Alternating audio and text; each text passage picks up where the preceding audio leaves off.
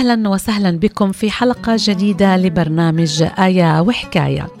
طفل صغير لم يكن قد تجاوز ال4 أعوام بعد وقف وسط إخوته على رصيف القطار في انتظار الأب العائد لهم بعد غيبة طويلة.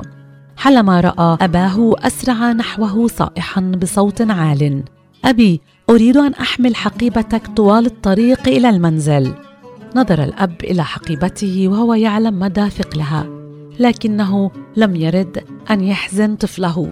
قال له: لن أحرمك من رغبتك، لكن هات يدك وضعها في يدي وأحمل الحقيبة.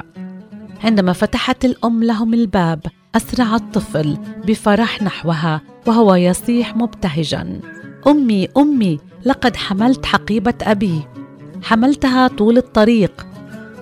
نعم أخي المستمع، هذا تماماً ما يجب أن نفعله دائماً وفي كل المواقف. نضع أيادينا الضعيفة التي لا تقدر مفردها أن تحمل شيئاً في يد يسوع العظيم القادر على حمل ثقل الأحمال. في البداية سنرى يسوع يشاركنا حملها، ولكن مع الوقت سنتأكد وكل يوم ستزداد ثقتنا أن الأمر أعظم بكثير.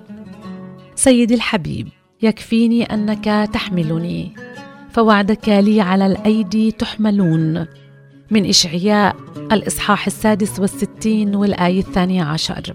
ولكن أحزاننا حملها، أوجاعنا تحملها، إشعياء 53 والآية 4. آمين.